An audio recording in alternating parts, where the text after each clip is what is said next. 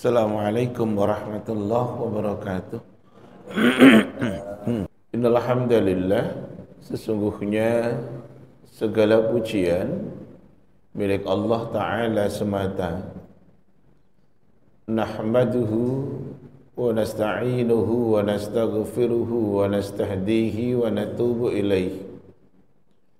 Sebagai hambanya kita menyanjungnya, kita meminta pertolongan kepadanya, kita memohon ampunan kepadanya, kita memohon petunjuk kepadanya serta kepadanya pula kita bertaubat. Wa na'udzu billahi min syururi anfusina wa sayyiati a'malina. Kita berlindung kepada Allah dari diri yang buruk dan dari amal-amal yang buruk pula. May yahdihillahu fala mudhillalah wa may yudlil fala hadiyalah. Barang siapa yang Allah berikan petunjuk maka tidak ada seorang pun yang dapat menyesatkannya dan siapa pun pula yang Allah Ta'ala sesatkan maka tidak ada seorang pun pula yang dapat menunjukinya Asyhadu an la ilaha illallah wahdah la syarikalah Bersaksi bahawa tidak ada ilah yang diibadahi dengan benar melainkan dia Allah Ta'ala semata. Dia yang esa dan tidak ada sekutu untuknya dengan sesuatu apa pun jua. Wa asyhadu anna Muhammadan abduhu wa rasuluhu sallallahu alaihi wasallam wa ala alihi wa ashabihi ajma'in wa man tabi'ahum bi ihsanin ila yaumiddin. Bersaksi pula bahawa Nabi Muhammad adalah hambanya Allah dan utusannya Allah. Semoga rahmat dan keselamatan Allah limpahkan kepada beliau Rahmat dan keselamatan semoga terlimpah untuk keluarga beliau Rahmat dan keselamatan semoga terlimpah untuk para sahabat beliau radhiyallahu anhum ajma'in. Dan semoga rahmat beserta keselamatan Allah limpahkan kepada siapa pun yang mengikuti mereka dengan baik hingga kiamat kelak.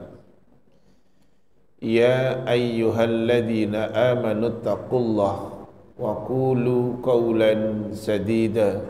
Yuslih lakum a'malakum wa yaghfir lakum dhunubakum.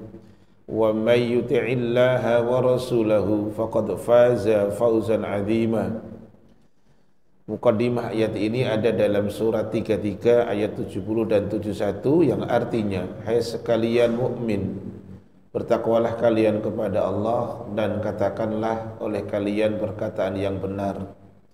Niscaya Allah akan memperbaiki amal-amal kalian. Niscaya pula Allah akan mengampuni dosa-dosa kalian. Siapa yang mentaati Allah dan Rasulnya, maka sungguh dia telah mendapatkan kemenangan yang sangat agung. Para sahabat rumah Allah Baitullah Al-Falah para tamu Allah rahimani wa rahimakumullah kita bersyukur pagi ini Allah izinkan kita kembali untuk hadir di rumahnya tentu kita berharap apa yang kita lakukan akan tercatat menjadi nilai ibadah terbaik, terindah untuk diri kita di sisinya.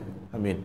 Kita akan melanjutkan kaji kita dari kitab karya dari Al-Imam Al-Bukhari rahimahullahu taala yaitu kitab Al-Adabul Mufrad. Masuk di hadis ke berapa udah Al-an?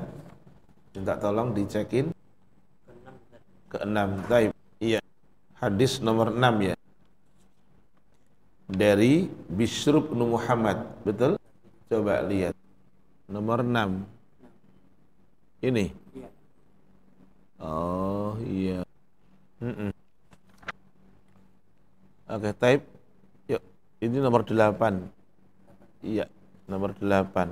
Bab kelima. Type. Yuk, kita akan membahas pagi ini bab yang kelima, hadis nomor 8 yaitu berbicara tentang layyinul kalami liwalidayhi melembutkan perkataan kepada kedua orang tua. Tentu orang tua yang dimaksud di sini orang tua yang memberikan pengasuhan kepada dirinya. Baik itu orang tua sambung maupun memang orang tua kandungnya. Tetapi sebelum Anda bacakan dari hadis nomor 8 Anda ingin buka dulu di ayat Allah Ta'ala ini seorang Rasul Allah Rasul yang diutus untuk Bani Israel dia memiliki orang tua angkat. Karena saat lahirnya dia siapa pun yang lahir laki-laki pasti akan dicelakai. Maka oleh ibunya kemudian diselamatkan. Maka ketika dialirkan dalam sungai ditemu oleh istri seorang pembesar namanya Asiyah suaminya namanya Fir'aun dia adalah Musa alaihi salam kita lihat sekarang sebelum masuk di hadis bagaimana perintah Allah Ta'ala kepada Rasulnya ketika harus bertutur kata kepada orang yang lebih tua ataupun orang tua. Suratnya 20. Tafadhal udah. Suratnya 20. Ayatnya 43 dan 44 surat Toha. Yuk, tafadhal udah. Naam, tidak apa-apa. Arabnya juga boleh, artinya saja juga boleh. Jangan adaba, idhaba. Ya, empat empat. Qaulal layyina. Ya, artikan dua ayat. Bila kalian berdua melampaui batas. Empat empat. Maka bicaralah kamu berdua lemah lembut, mudah pun. Ya, dalam ayat ini para tamu Allah, sahabat Al-Falah, ada kata lemah lembut seperti tema kita dalam ayat itu, ayat 43, ada dua Rasul Allah, Musa dan Harun, alaihi wassalatu wassalam. Keduanya disuruh mendakwai yang namanya Fir'aun karena toho, melampaui batas. Sikapnya melampaui batas. Ternyata sikap yang arogan, sikap yang keras, oleh Allah Ta'ala dua Rasulnya disuruh untuk meluruskannya, mendakwahinya, menyadarkannya itu dengan layyinul kalam, dengan perkataan yang lemah lembut.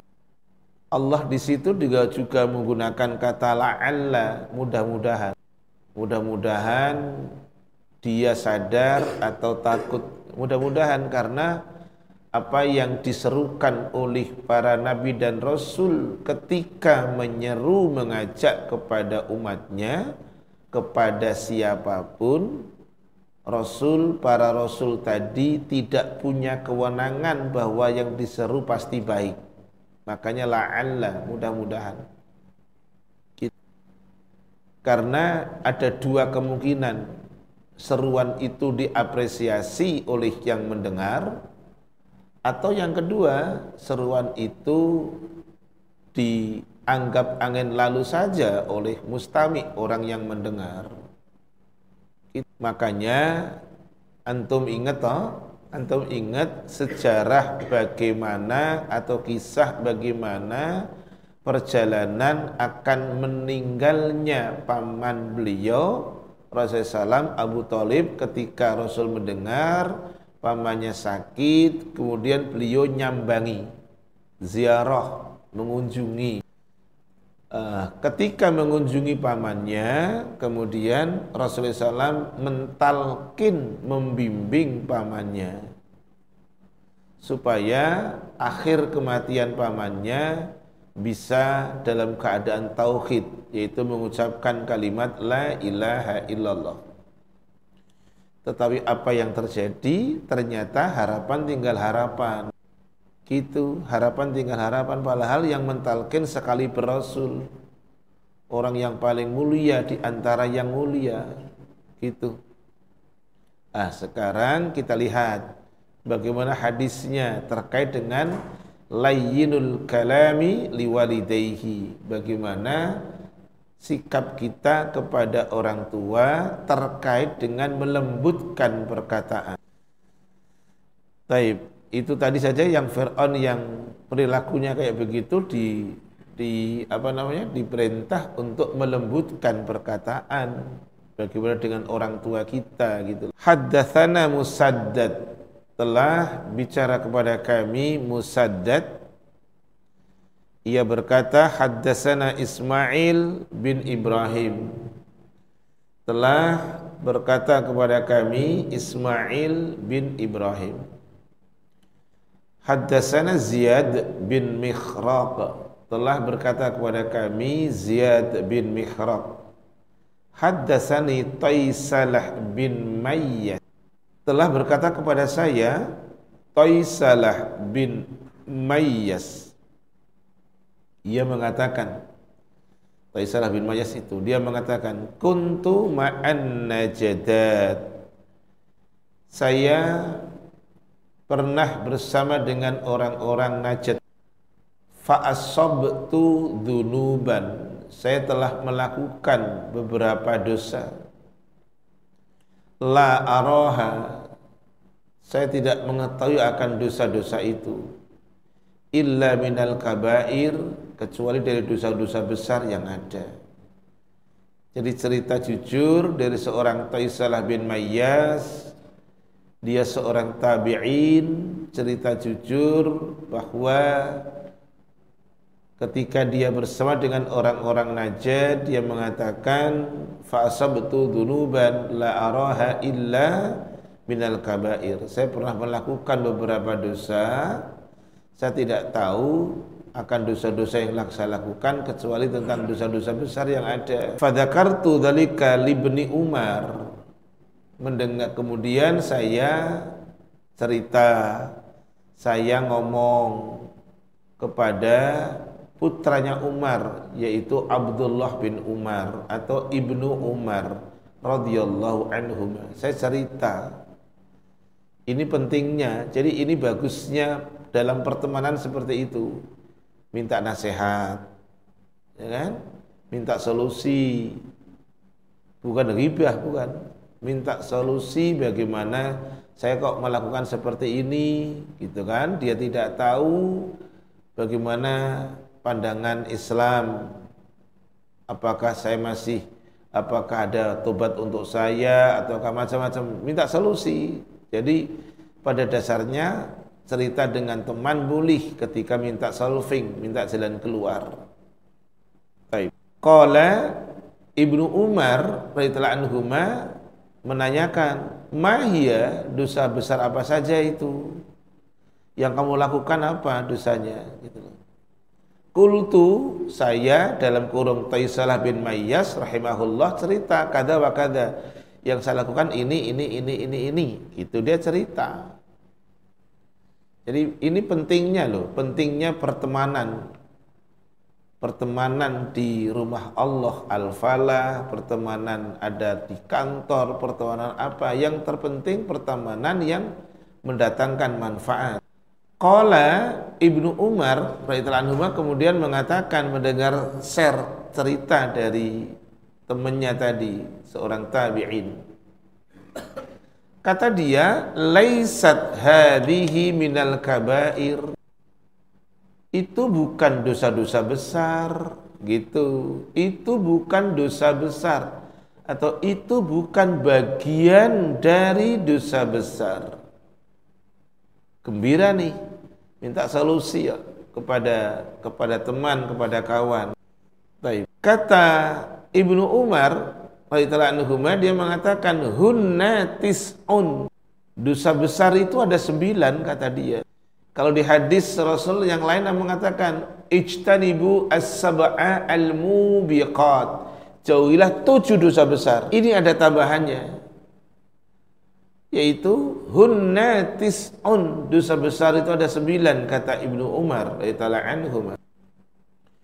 Yang pertama kata Ibnu Umar adalah al-isyraku billah menyekutukan Allah ini dosa besar yang pertama menyekutukan Allah kenapa itu dosa besar jelas larangan dari Allah taala pernah sahabat Rasul SAW yang bernama Ibnu Mas'ud. Sahabat Rasul SAW lahir tahun 594 Masehi, meninggal tahun 650 Masehi, dimakamkan di Baki di Madinah. Ibnu Mas'ud itu. Dia tanya tuh kepada Rasul SAW, Ayyud dan bi'a'adham. Rasul, dosa yang paling besar itu apa? kata Rasul antaj'ala lillahi niddan wa huwa khalaqaka engkau menjadikan Allah tandingan sedangkan dia Allah yang telah menciptakan kamu itu jawabannya Rasul jadi jawaban yang kelise sekali jawaban yang jelas sekali satu al-isyraku billah menyekutukan Allah nomor dua Kata Ibnu Umar, dosa besar yang kedua adalah qatlu nasmatin. Qatlu nafsi. Membunuh jiwa. Apakah itu membunuh? Membunuh. Dia membunuh orang lain, baik itu polanya seperti yang dilakukan oleh sebagian masyarakat antah berantah, ada istilah aborsi macam-macam atau membunuh orang lain dengan cara yang tidak hak, itu termasuk qatlu nafsi, qatlu nasmah. Kemudian yang ketiga, dosa besar adalah al-firaru minaz. Lari dari peperangan. Jadi perang sedang berkecamuk, dia mundur dengan teratur. Bukan mundur dalam arti bergabung dengan pasukan yang lain untuk mencari atau bagaimana mencari siasat, tetapi dia tidak ikut ambil bagian dari jihad itu. Itu namanya al-firaru minaz zahfi. Kalau dia mundur tetapi dalam rangka mencari siasat bergabung dengan pasukan yang lain nah itu boleh. Nomor empat termasuk dosa besar kata Ibnu Umar adalah qadful muhsanah qadful muhsanati menuduh wanita baik-baik melakukan zina jadi lesannya gampang nuduh orang. Itu dosa besar. Bahkan di dalam ayat itu dikatakan itu adalah termasuk dolim. Menuduh itu loh, itu dolim itu. Nanti saya tunjukkan. Nomor berapa sekarang? 5. 1, 2, 3, 4, 5. Aklur riba termasuk dosa besar adalah memakan riba. Ini perkara yang memang tidak mudah, perkara yang pelik yang sampai detik ini masih dianggap oleh sebagian masyarakat ini termasuk perkara subhat oleh sebagian masyarakat.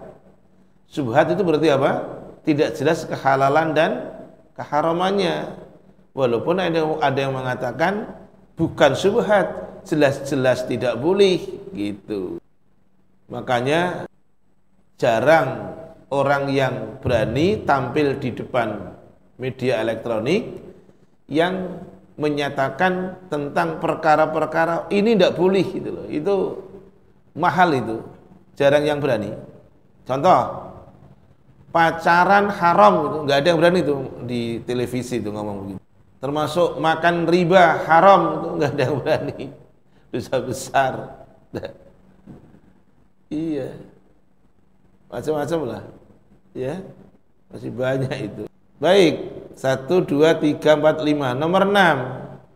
Aklu malil yatim. Nomor enam. Memakan harta anak yatim. Itu dosa besar. Nomor tujuh al ilhadu fil masjid. Berbuat maksiat di masjid. Al ilhadu fil masjid. Bahkan dijelaskan di dalam kitabnya Imam Bukhari at-tajawuzu an hududillah. Berlebih-lebihan dalam ketentuan Allah. Berlebih-lebihan. Termasuk adalah sabilus syirki wal bid'ah yaitu jalan kesyirikan dan mengadakan perkara baru dalam agama. Kemudian nomor delapan, alladhi yastaskhiru. Termasuk dosa besar kata Ibnu Umar adalah orang yang mengolok-ngolok. Jadi wilayahnya lesan. Kalau tadi ini dikatakan dosa besar, bahkan di dalam ayat itu termasuk dolim. Termasuk dolim. Minta tolong udah dibacakan artinya di Quran. Di Quran. Kita kasih dalilnya. Suratnya 49, ayatnya 11. Hai orang-orang yang beriman, begitu. Monggo. Mengolok-olok gitu. Alladzi yastaskhir. Orangnya namanya mustaskhir. Silakan diulang. Hai orang-orang yang beriman. Iya. Janganlah suatu kaum Hmm. karena boleh jadi mereka yang diperolok-olok lebih baik dari mereka yang mengolok-olok. Hmm. Begitu juga janganlah perempuan perempuan-perempuan mengolok-olok perempuan lain karena boleh jadi perempuan yang diperolok-olokkan lebih baik dari mencela satu sama lain gelar-gelar yang buruk. Sebaik buruk. Se apa seburuk-buruk panggilan kok sebaik-baik loh. seburuk-buruk panggilan ialah panggilan yang buruk fasik setelah setelah iman. Terus Barang siapa tidak bertobat maka mereka itulah yang zalim. ini jadi anda tunjukkan dalilnya. Makanya pengajian pagi ini, kajian pagi ini saya tidak ingin cerita dongeng, bukan. Saya tidak pintar tuh dongeng. Saya hanya ingin membaca kitab, kemudian saya bubui dengan dalil yang ada. Hanya untuk mempertegas, memperjelas saja itu dalil sebenarnya. Ayat tadi itu yang dibaca ada tiga hal yang terlarang dalam Islam. Endingnya dari ayat tadi yang tidak bertaubat dikatakan dolim. Akhlak yang pertama adalah mengolok-ngolok. Akhlak yang kedua mencela, lesan lagi itu. Akhlak yang ketiga adalah memanggil dengan panggilan yang buruk. Gitu. Anak ambilkan satu contoh deh, mengolok-ngolok tuh. Ini di dalam kitab tersendiri, kitabnya kecil tapi bagus. Jadi ikhtilafun nisaiyah. Hal-hal yang diselisihi oleh kaum wanita. Kitab memang judulnya itu, walaupun sebenarnya laki-laki juga masuk dalam perkara itu.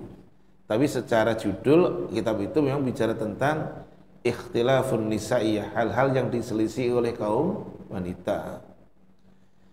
Jadi istri Rasul lebih dari satu. Antum sudah tahu. Ada perkara kecemburuan, ketidaksukaan dari diri Aisyah radhiyallahu anha kepada salah seorang dari istri Rasul SAW. Dia namanya Sofia, janda dinikahi Rasul Sofia secara postur tubuh, secara kecantikan pasti jauh dibanding dengan Khoti dengan Aisyah. Pasti jauh. Tapi apa yang terjadi? Ternyata lesannya Aisyah radhiyallahu anha menyampaikan kepada Rasulullah SAW dengan bahasa yang jujur, tapi hatinya hatinya bukan jujur, hatinya hati ngejek. Dia mengatakan hiya qasiratun Qasirah itu pendek. Bahasanya orang kekinian dibikin guyonan. Semampai. Antum tahu kan? Semeter tidak sampai kan bikin guyonan itu sebenarnya. Atau yang mengatakan semekot gitu. Apa itu? Semeter kotor. Kan hanya guyonan sebenarnya. Tapi Aisyah mengatakan memang apa adanya. Hiya qasirah. Dia pendek. Dia nggak cantik gitu loh. Dia pendek. Apa yang disampaikan Rasul? Oh, menghujam sekali. Andikan ucapanmu itu dimasukkan ke dalam air laut, seketika itu air akan berubah dan bau bayang. Jadi memang bahaya, bahaya apa namanya? perkara besar bahaya persoalan masalah mengolok-olok itu. Alladhi yastaskhiru tadi. Kemudian yang terakhir, yang nomor sembilan, termasuk dosa besar adalah bukaul walidaini minal uquqi membuat tangis orang tua itu termasuk kedurhakaan Jadi anak dari sikapnya, dari tutur katanya membuat tangis orang tua itu termasuk adalah kedurhakaan. Sementara durhaka itu adalah dosa besar. Tuh, coba. Jadi memang harus hati-hati. Belum selesai, kemudian Qala li Ibnu Umar radhiyallahu anhuma. Ibnu Umar radhiyallahu anhuma kemudian berkata kepada saya yakni Taisalah bin Mayyas seorang tabi'in tadi rahimahullah. Atafarraqun nar? Apakah kamu takut dengan neraka? Apakah kamu tidak mau masuk neraka? Kata kemudian kemudian watahabbu antadkhulal jannata. Apakah kamu ingin masuk surga? Api pertanyaannya kamu tidak suka masuk neraka? Dan kamu kepingin masuk surga? Tanya Ibnu Umar. Kultu saya yakni Taisalah bin Mayyas menjawab i benar. Wallahi demi Allah. Lo bersumpah benar Ibnu Umar demi Allah saya tidak mau masuk neraka pasti kepingin masuk surga Qala Ibnu Umar nanya sekarang kepada Taisal bin Mayyas, "Ahayyun walidaka?" Apakah kedua orang tuamu masih hidup? Tanya dia tuh kepada Taisal bin Mayyas. Kultu Taisal bin Mayyas menjawab, "Indi ummi." yang berada di sisiku sekarang tinggal ibu. Bapak sudah tidak ada. Indi ummi. Di sisiku ada seorang ibu. Gitu, dia cerita. Qal kemudian Ibnu Umar itu mengatakan, "Fawallahi," pakai sumpah nih, teman-teman para tamu Allah, sahabat Al-Falah. Fawallahi demi Allah. Di dalam Quran antum banyak menemukan kan kata sumpah Allah Ta'ala ini pentingnya hal itu berarti perkara yang penting untuk kita perhatikan. Fawallahi kata Ibnu Umar demi Allah lau alanta laha al kalam seandainya perkataan kamu kepadanya itu lemah lembut atau seandainya kamu melembutkan perkataan kepadanya satu wa at'amtaha at-ta'am dan sekiranya kamu ngasih makan dia makanan la tadkhulanna al-jannata majtanabta al-kabair. Pasti benar-benar kamu akan masuk surga selama kamu bisa menjauhi dosa besar. Antum ambil tadi endingnya seandainya kamu melembutkan perkataan kepadanya dan kamu berbagi peduli dengan dengan makannya dia pasti kamu masuk surga. Lah ayat tadi yang sudah dibaca oleh si Uda tadi surat 20 ayatnya di empat-empatnya khususnya bagaimana kita melembutkan perkataan bagaimana kita perkataan kita perkataan yang bagus, perkataan yang benar, perkataan yang baik. Makanya mukodimah saya tadi, kata Allah kok bisa pas gitu loh.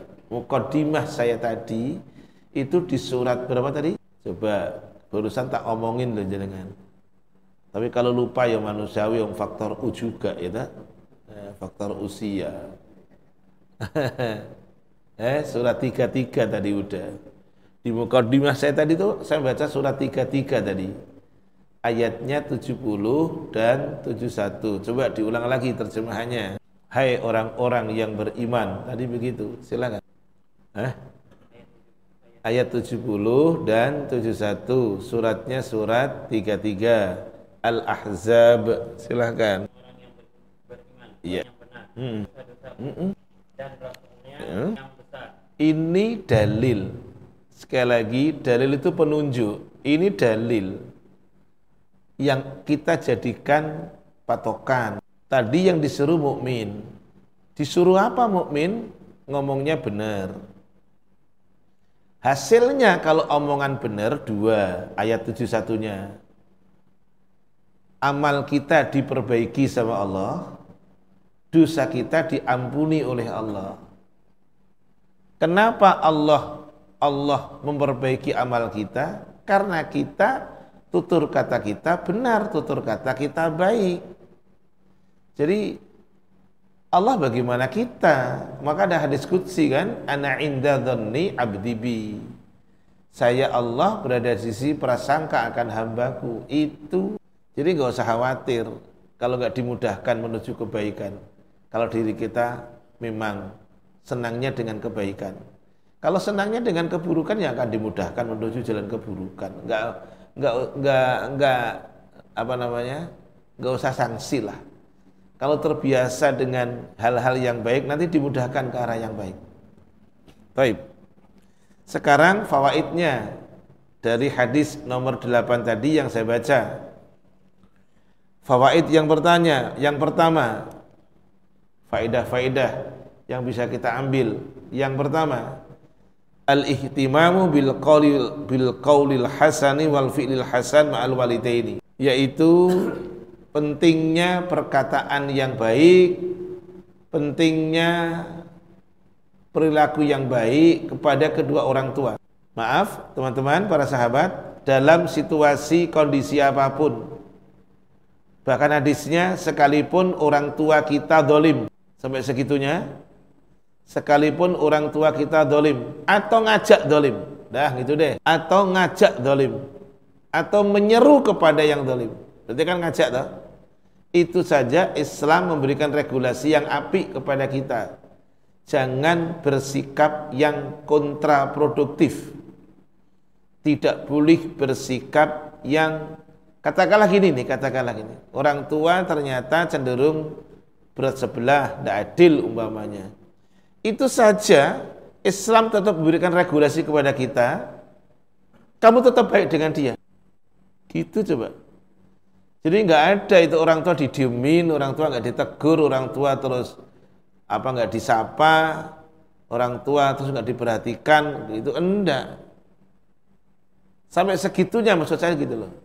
Lah contoh di ayat sekarang contoh di ayat ini orang tua ngajaknya perkara yang paling dolim di antara dolim yang ada. Lah Islam ngasih regulasi itu. Udah, tolong dibaca suratnya 31 ayatnya 15. Ini dalil lagi. Dalil berarti petunjuk buat kita. Suratnya 31 Luqman ayatnya 15. Dan jika dan jika keduanya memaksamu dengan sesuatu yang engkau tidak maka janganlah engkau mentaati keduanya dan pergaulilah keduanya di dunia dengan baik.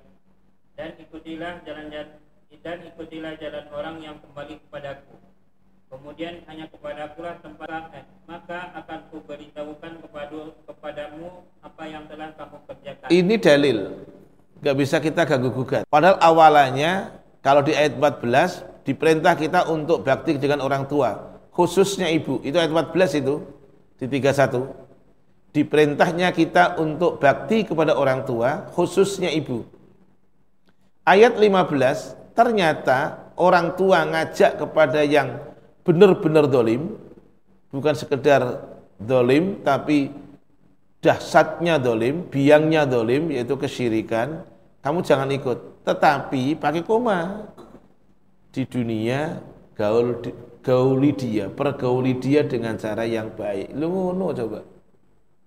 Jadi nggak ada istilah langsung didiemin gitu. Bahasa orang doanya cicing gitu. Nggak nggak negor-negor ya enggak.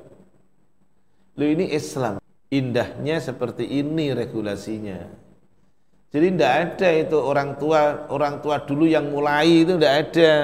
Orang tua asalnya kan diem-dieman, orang dulu orang tua dulu mulai enggak. Anak dulu yang harus tetap bergaul dengan dia keduanya dengan cara yang baik. Ini malah nggak teguran sehari, dua hari, tiga hari, sebulan, dua bulan. Nah, ini kan sudah apa namanya sikap berlebih-lebihan gitu loh. Taib. Lanjut adalah min ma'ani albir di antara makna albirru karena kita sering mendengar kata birrul walidain Ini faedah yang kedua, di antara makna al-birru adalah at-tauqir. Menjaga. Menjaga siapa? Menjaga orang tua. At-ta'zim, menghormati. At-tawadhu'u lahuma, bersikap tawadhu kepada keduanya. Melakukan penjagaan, menghormati, tawadhu, itu itu albir. Ah, saya tunjukkan jawabannya Rasul sekarang. Ini dalil lagi jadinya. Bagaimana jawabannya Rasul SAW ketika berbicara tentang albir. Dan itu pertanyaan dari sahabat. Arba'in sekarang buka. Antum kan udah megang arba'in, bawa. Pokoknya kalau pas kajian anak itu arba'in diusahakan dibawa. Hadis nomor 27 udah. Hadis nomor 27. Lima menit lagi kita selesai ya. Karena apa namanya Suruh 6 lebih berapa dah? 5 ya? Taib. Dari Sam'an. Dari Nawas bin Sam'an, ya. Dari Rasulullah sallallahu alaihi wasallam. Beliau bersabda. Ya. Kebaikan adalah akhlak yang baik. Cukup, makasih. Kebaikan albir. Albir itu apa? Husnul khuluq. Akhlak yang baik.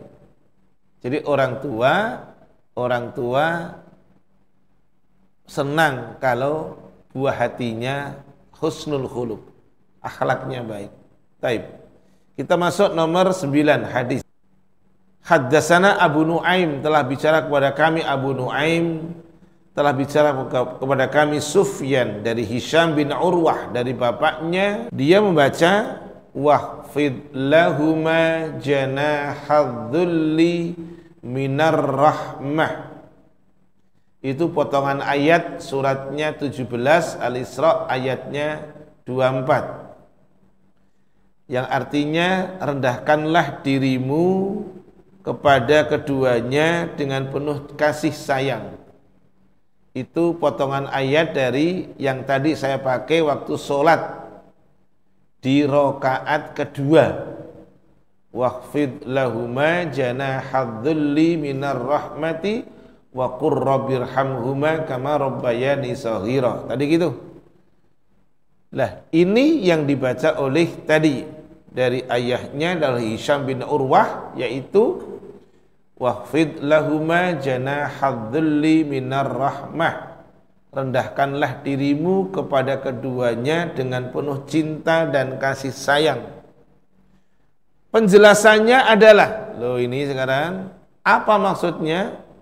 la tamtani' min syai'in ahabbahu. Ini dalil tentang tidak boleh pelit loh ini.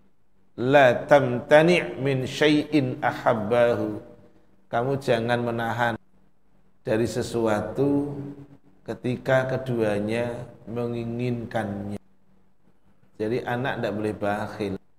Suami ngasih ngasih porsi kesempatan istrinya untuk berbaik kepada kedua orang tuanya istri sama memberikan kesempatan kepada suami untuk dia berbuat baik kepada orang tuanya.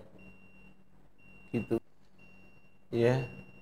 Jadi taib. Anda bacakan fawaidnya. Ukukul walidaini min kabairi dzunub. Durhaka kepada orang tua itu termasuk dosa besar. Wa idza bakaya min syiddatil ukuki manakala keduanya menangis itu adalah termasuk durhaka yang paling besar. Jadi kalau keduanya menangis menangis bukan karena terharu, menangis karena menangis karena sikap dan akhlak tadi dari si buah hati. Birul walidaini wal qaulu lahuma qaulan layyinan min aqwa asbabit dukhulil jannah. Berlaku baik kepada kedua orang tua, berkata yang baik, lemah lembut kepada keduanya, itu adalah penyebab terkuat seseorang akan masuk ke dalam surganya Allah Ta'ala. Baik. Kita cukupkan sampai di sini. Doa besar manfaatnya yang Anda sampaikan. Allah Ta'ala kita akan melanjutkan di bab yang ke-6 hadis nomor 10. Allah Ta'ala. Baik. Kita cukupkan, kita tutup. Syukran bi khudurikum fi hadal makan. Para tamu Allah. Terima kasih sekalian antum di rumah Allah ini wa jazakumullahu khaira. Semoga Allah memberikan balasan kepada antum dengan yang lebih baik. Subhanaka Allahumma bihamdik asyhadu an la ilaha illa anta astaghfiruka wa atubu ilaik. Assalamualaikum warahmatullahi wabarakatuh.